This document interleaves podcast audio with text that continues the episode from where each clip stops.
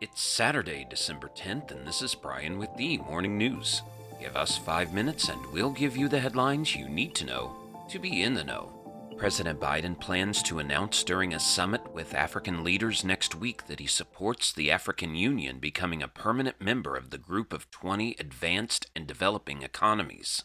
National Security Council spokesman John Kirby announced the president's intentions Friday saying that it was past time that Africa has permanent seats at the table in international organizations and initiatives. Currently, South Africa is the only African member of the G20. Mr. Kirby said the call to make the African Union a member builds on the president's strategy for the region and is a response to requests from South Africa and the African Union presidents. Mr. Biden is set to host a summit with U.S. and African leaders in Washington December 13th through the 15th. In other news, a ruptured pipe dumped enough oil this week into a northeastern Kansas creek to nearly fill an Olympic sized swimming pool, becoming the largest onshore crude pipeline spill in nine years and surpassing all the previous ones on the same pipeline system combined, according to federal data. The Keystone Pipeline spill in a creek running through rural pasture land in Washington County, Kansas, about 150 miles northwest of Kansas City, was also the biggest in the system's history. The operator, Canada based TC Energy, said the pipeline that runs from Canada to Oklahoma lost about 14,000 barrels. The spill raised questions for environmentalists and safety advocates about whether TC Energy should keep a federal government permit that has allowed the pressure inside the parts of its Keystone system to exceed the typical maximum permitted levels. With Congress facing a potential debate on reauthorizing regulatory programs, the chair of a House subcommittee on pipeline safety took note of the spill Friday.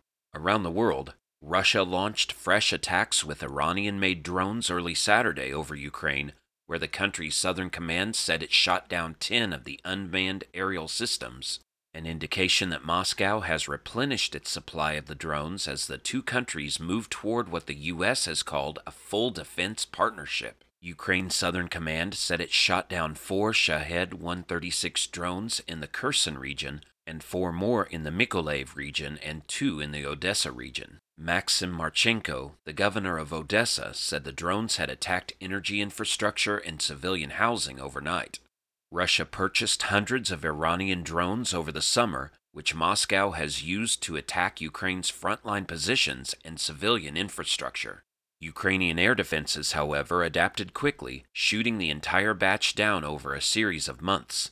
The reappearance of the UAVs on the battlefield this week shows that Russia has resupplied its stocks as the West sees greater defense cooperations between Moscow and Tehran.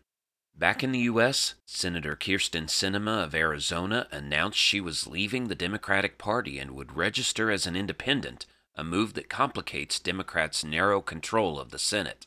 The move sent a jolt through Washington just days after Democrats secured their 51st seat in the Senate by winning a runoff election in Georgia. Her announcement raised questions about how closely she would align with the party in the second half of Mr. Biden's term and introduced a new wrinkle in the outlook for the 2024 election when she would be up for re election and when Democrats are facing a tougher Senate map than in 2022. Ms. Sinema said she is keeping her committee assignments and signaled that the move won't change the way she votes or works in the Senate.